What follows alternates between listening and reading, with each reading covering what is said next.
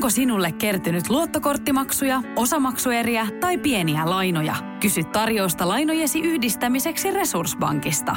Yksi laina on helpompi hallita, etkä maksa päällekkäisiä kuluja. Resurssbank.fi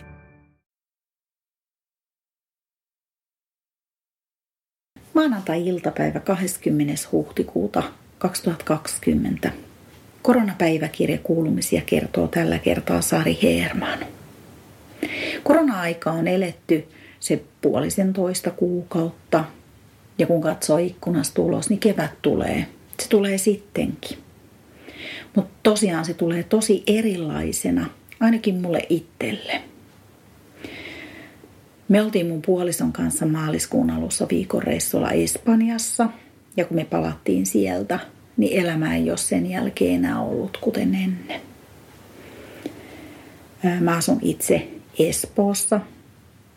Olen Itä-Suomesta kotosin ja isäni asui Imatralla ja hän sairastaa Alzheimeria, joka on edennyt jo tosi pitkälle ja on tällä hetkellä Attendon hoivakodissa siellä ollut jo useamman vuoden. Mulla oli suunnitelmissa, että heti matkan jälkeen lähdin häntä katsomaan, mutta enpä sitten mennytkään. Pari päivää paluun jälkeen tosiaan toi hoivakoti joutui sulkemaan ovet kaikilta vierailijoilta. Ja itse asiassa hyvä näin. Sain heiltä viestiä, että vain kuumeettomat hoitajat enää pääsee sisälle. Tavaran toimittajatkin kuulemma jätti tuotteet sinne oven ulkopuolelle ja hoitajat vei ne sisään. Siitä tuli semmoinen tunne, että ainakin kyseisessä hoitokodissa asia on otettu tosi vakavasti. Eikä mitään huonoja uutisia tässä kohtaa ole sieltä tullutkaan. He ovat luvanneet, että mikäli jotain koronatapauksia olisi ilmennyt, niin he kyllä siitä sitten informoivat. Mä oon tosiaan ollut säännöllisesti heihin yhteydessä. Välillä tekstiviestien kautta, välillä on soiteltu, musta tuntuu, että aina kun mä soitan sinne, niin heiltä löytyy aikaa. Jotenkin aika vaan pysähtyy ja he puhuu niin kauan, kun mun on tarve kysellä kuulumisia.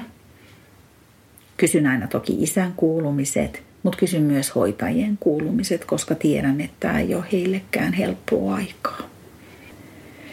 Isän kanssa tosiaan en pysty enää puhumaan puhelimessa, koska hän ei enää siis pysty puhumaan mutta mä pyydän kertoa terveiset. Ja sitten aina silloin tälle hoitajat ilahduttaa mua lähettämällä isästä kuvia. Mä huomaan, että ainakin muussa tämä tilanne herättää aika ajoin tosi suuriikin tunteita, koska lähellä asuvat tuttavatkaan ei pääse katsoa isää. Ja mä tiedän, että hän ei ole ainut vanhus, jota tämä tilanne koskettaa. Hoitokoti joutuu ottaa arjessa huomioon tosi vahvasti tämän poikkeustilanteen, koska he ei voi viedä samaan aikaan kaikki vanhuksia siihen päivätilaan, jossa he syö yhdessä lounasta ja katsoo TVtä.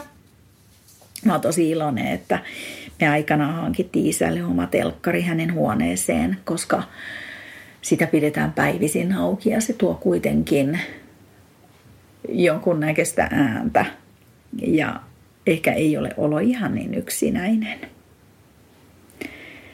Vanhu, vanhuksi, voin kuvitella vaan, että vanhuksille tämä kaiken kaikkiaan on tosi, tosi raskasta aikaa, koska he on muutenkin yksin ja nyt on täysin eristyksissä.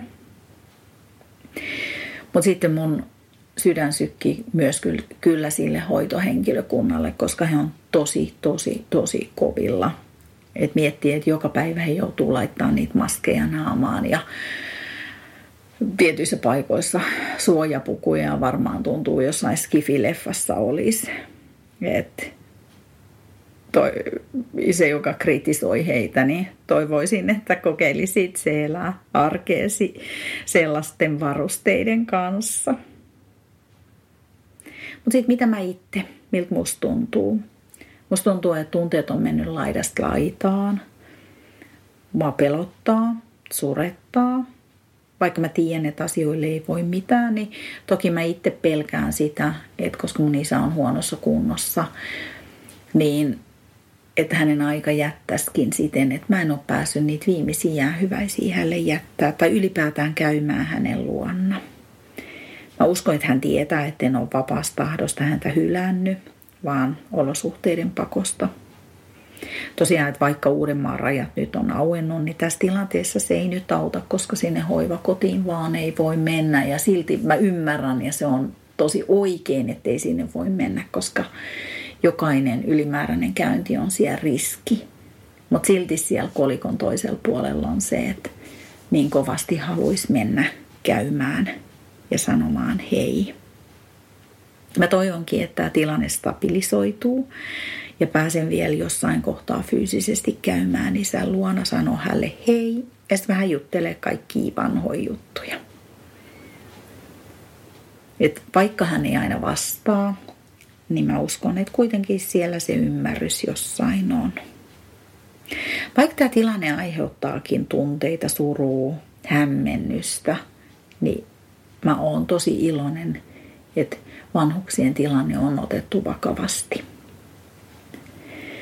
Mä toivotan kaikille, kaikille olosuhteista riippumatta, mutta toki myös näiden samojen asioiden parissa painiville, niin tsemppiä, jaksamista ja uskotaan tulevaan.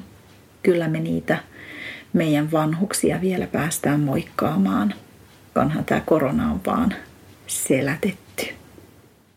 Tiedäthän sen tunteen, kun katsot keittiötäsi ja se kaipaisi remonttia. Tai pihassa seisova auto tekisi mieli vaihtaa uuteen. Me Resurssbankissa ymmärrämme ihmisten arkea ja autamme pitämään talouden tasapainossa silloin, kun tarvitset rahoitusta. Nyt jo yli 6 miljoonaa pohjoismaista resursasiakasta luottaa meihin. Tutustu sinäkin ja hae lainaa. Resurssbank.fi